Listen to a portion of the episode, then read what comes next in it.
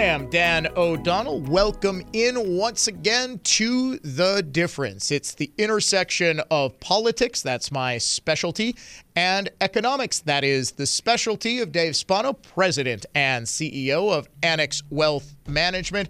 Dave, we got a big week this week. Uh, we've got earnings, we've got interest rates, and those are really it when it comes to the, the basic bare bones success or failure or performance of the market. Yeah, those two determinants for sure are, are the biggest pieces. And this goes back, obviously, 100 years. You can listen to old professors talking about the two biggest determinants. And we're going to get, obviously, earnings this week and next. And by the end of next week, we'll know 50% of the S&P 500 company earnings. And then number two, the Fed is going to talk about raising interest rates and then what their perspective is going forward. Those are two big pieces of information, and they will determine a lot going forward because if they overdo it and they, continue to raise interest rates, despite the Treasury market telling us that they were probably getting it under control, they could break something. The Fed has been known to do that. They have put us in bad positions before. And so we're probably in this boom and bust economy that we have lived through for a number of decades. Now that's in front of us. And then the second piece, of course, when interest rates go up, it is really talking about the deficit and the debt. And that is a big conversation right now, as you well know. Will we get a shutdown if we don't get a, some type of a balanced budget? You got to go all the way back, Dan, to when President Clinton a Democrat was sitting in office and he had a Republican House and Senate that they had a balanced budget. Can you believe that? Yeah. It's been that long. So deficits determine the amount of debt, and the debt is $30 trillion. So it's an interesting uh, setup going forward for the next couple of weeks. Yeah, that is sort of amazing that we went in less than a quarter century from a balanced budget, a budget surplus, to out of control spending. Now, I know the, the primary impetus of this was the dramatic, and I mean dramatic, military and national defense buildup after 9 11. I mean, it was just a reality. We had an entire new branch, uh, well, not branch, but, but, but practically a branch of government in the Department of Homeland Security. And that was part of it in 08, right? So you look at the two biggest drivers, and you, and you looked, and it was trillion, trillion, trillion, shot up to about 6 to 8 trillion post the great financial crisis in 07, 08, and 09, there was a huge run up. And then post COVID was another huge run up. But if you look post COVID, that increase from about 15, or I, I, should say, yeah, their budget, I should say their balance sheet, 15 trillion to 20 trillion was off the charts of yeah. the amount of money that they printed. Those are the two big pieces of that. Well, and, and that to me is the most ridiculous thing that I will I will grant the the most elemental function of government is protecting the citizenry, right? right. And we were attacked on 9 11 in a way that we hadn't been since Pearl Harbor. And I would argue that 9 11 was even more horrific because it targeted civilians. It wasn't an act of war that, yep. you know, historically we were familiar with. This was a new type of war, and we needed to fight it. Now, of course, we can still, with the benefit of hindsight, argue about the necessity of regime change in Iraq and how we were fighting um, the war in Afghanistan and that sort of thing. The reality is, we were not attacked on that scale in the 20 plus years since 9 11. So, on some level, it worked. So, we can justify the spending there for Homeland Security, national defense, uh, and, and this massive run up.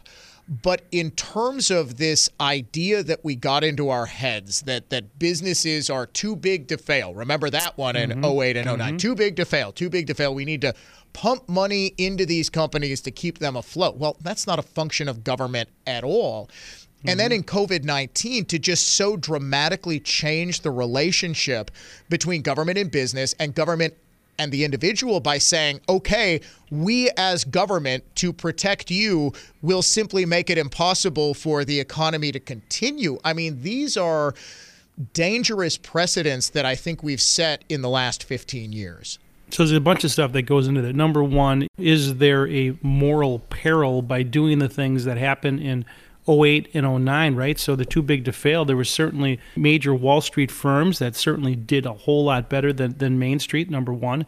And then number two, what happened uh, post COVID? I know there was a transfer payments that continued to happen. And did that change the work environment, those are the questions that continue to lead into what the Fed is trying to fight right now, right? So they have transfer payments that are out there, and of course, that in and of itself creates inflation if there's no output and there's there's spending, right? So those are two of the moral arguments you can have, but bigger and more important is this thing that is not just here in the United States, but happened around the world called modern monetary theory. And that was just printing money to create it and spend it. And so now you have this $30 trillion of debt and this no concern from either side of the aisle about a balanced budget. So I did say, and, and you'll recall that we had this conversation pre election that maybe if the Republicans take the House, which we widely anticipated was going to happen, that we'd have a conversation on fiscal responsibility.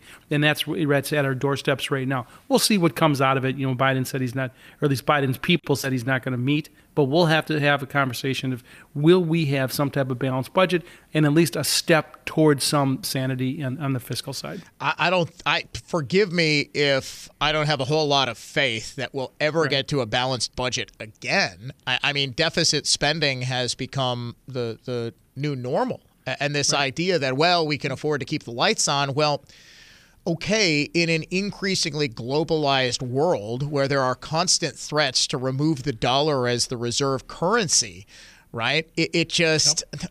frankly uh, don't don't misunderstand i actually think those are primarily idle threats what are you gonna you're, you're gonna no, use I, no they're, they're going currency to that's yeah. manipulated uh, like china's is you think they're going to do it i don't think it's happening yeah. anytime soon no, I don't think they're going to balance the budget. I think they're going to capitulate, and they're no, no, no, have, no. What I was saying with yeah. replacing the dollar as the world's reserve currency, oh. I just I don't yeah, see I know, it. There was a conversation last week about there was UEA or Iran saying that they would take a currency other than than the U.S. dollar because, as we all know, commodities are priced. At least ninety percent of commodities are priced in U.S. dollars. That would have a dramatic effect on how things are paid. But it goes back to this situation which we've never had before, and that's why people can't look in the rearview mirror. Number one, we've never had $30 trillion of debt and compare that to what's happening in the GDP of this country. So if you have 20, just, just for rough numbers, if you have a $20 trillion GDP and you have $30 trillion of debt, you have more debt than your production. That's part of the conversation. Should there be some limit to the debt tied to the amount of GDP in the country. So that's number one. And number two, modern monetary theory and rising interest rates. So, one, we've never had this much debt. And number two, we're going back, you know, we're 15 years of quantitative easing. If we get back to normal rates, take four or five percent, a normal interest rate, and put that on 30 trillion, that's 1.5 trillion yeah. in interest payments alone. And by the way, Dan, 75% of the debt is going to roll over in the next three years. And so that means, you know, they had interest rates or treasury rates at very significantly low numbers. They're going to have to put those treasuries back on at higher interest rates. So that's a problem coming up, and that's going to have to be dealt with. Yeah, and that's a problem I don't think a lot of people are fully contemplating. Do you? I mean, we've sort of got this live in the now mentality as individual investors. I mean, we, we sort of have an eye to the future, but we are so focused on the immediate fluctuations, the day in, day out roller coaster drama that is the market. But in a broader macroeconomic sense, I don't think we understand how quickly the bill is coming due here. Yeah, the bill is coming due, and, and we're going to have to see what that looks like. And of course, when recession, if the highly anticipated recession does happen in late 2023 or early 24. The question is, what is the Fed going to do? And if they're going to lower interest rates and have go from a boom to bust again, that, that is a big piece of what's happening. And lastly, I want to get to the earnings thing again. Is you know a lot of companies came out, and you might have saw that uh, Ford came out this morning and said that they were going to cut the prices of the Mach E. And so that just tells you something about the EV, what, what's happening right now. You know, still today, 95% of the, of the cars sold today are not battery operated vehicles. Right. 95%, only 5%. And of course, this whole idea that, you know, we're going to get to this production by 2030, that's not happening. It's not going to be 60% by 2030. It's probably not going to be 30%. It's probably going to be less than that by the year 2030. So I think that was just a pie in the sky conversation yeah. that really came out of Davos, by the way, many years ago. That is interesting how much actually does get implemented into policy. And while I do believe that electric vehicles or perhaps some uh, form of generating power that we haven't contemplated yet is going to at some point replace the internal combustion engine, but I'm sort of with you, Dave. I just I don't see it. I guess I'm a little bit more pessimistic than even the automakers are about how quickly that revolution. I mean, don't get me wrong, there's going to be a market for it, but it, it strikes me that that's going to continue to be a niche market. What, what, what if it's hydrogen? You know, if you think yeah. about it, as you said, there might be an alternative to the batteries, but imagine building all of this infrastructure and doing all of these things and building all of these cars and changing over factories, and then it turns out that they're not batteries because we can't get the raw materials because the raw materials come from right. China. Right. Right. Right. And this is um, something that I, I, mean, what happens if? And I mean, I do believe at some point the the the dream is to have solar or you know uh, hydropower, water power, like pure H2O powered vehicles. That's obviously the dream. What if that technology sooner than we think? And if there's one thing I uh, truly have faith in, and I'm not cynical about, it's human ingenuity and how quickly yep. these sorts of revolutions happen. I mean, what does that do in terms of? I mean, the the the car company that can get a solar powered vehicle that can, you know, get 300 miles on a single charge and can actually have the ability to charge even in, in climates like, say, London or Seattle where they don't get a lot of sun. You know, right. that's going to be the game changing thing. You know, I wonder how much of a worry there is that electric, fully electric vehicles isn't actually as much of the future as it's believed to be this their goal was 60% by 2030 obviously we're in 2023 now so seven years out when it's only 5% of the purchases today that would be a dramatic dramatic increase. So that seems like that's a pie in the sky number number one. And then number two of course part of that is ai and of course we all yeah. know about chat gpt and what they're able to do but it's just one more example of ai maybe ai is driving cars too. Yeah. so so there's so much i mean it's it's a good time to be alive. I know a lot of people are pessimistic. I was watching the sunday morning talk shows and everyone is so dour and pessimistic right. but there's a lot to be excited about going forward. Well like the objectively the best time to be alive is right now. We are as we speak at the absolute pinnacle of human evolution thus far right? right? Like every time, every day that we're alive is is the new peak of the sum total of human knowledge. And I, I think you're right. People do sort of forget that and we sort of focus on the negative and political squabbling. I saw one guy uh, who tweeted, it was a conservative radio host actually, who said, you know, the past three years have been three of the worst in the history of mankind. And I responded, I said, from 1347 to 1350, the Black Death killed half of Europe. Let's settle down with these projections. Yeah, no, I didn't like what we did with COVID 19 either.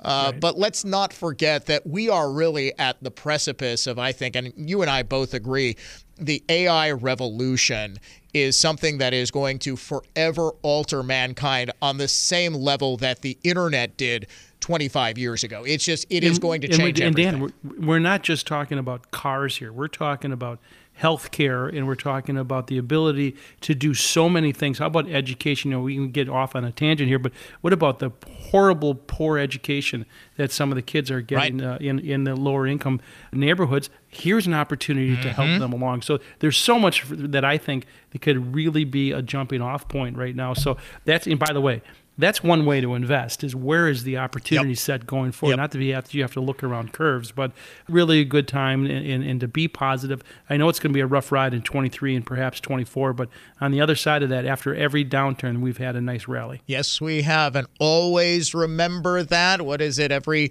the grateful dead every silver lining has a touch of gray well, every touch of gray does have that silver lining. And to help you find it, to make sure you know what you own, why you own it, and how it can work best for you, we always encourage you to head to annexwealth.com, review your portfolio with an expert. It's called a wealth metric, and it is absolutely free at annexwealth.com. There are tons of opportunities for investment, and believe it or not, recessions presents some of the biggest opportunities. And of course, we will be here each and every week to help you guide uh, guide you through all of that uncertainty. For Dave Spano, he is the president and CEO of Annex Wealth Management. I'm Dan O'Donnell. Thank you so much for listening to this week's edition of The Difference.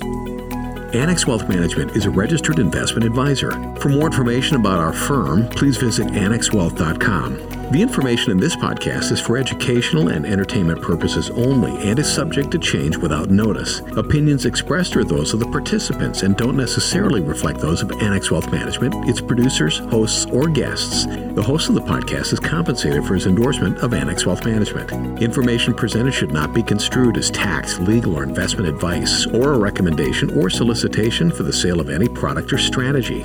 Listeners are encouraged to seek advice from qualified professionals to determine whether any information presented may be suitable for their specific situation. Investments involve risks. Neither Annex Wealth Management nor its podcast participants shall be liable for losses resulting from decisions based on information or viewpoints presented on this podcast.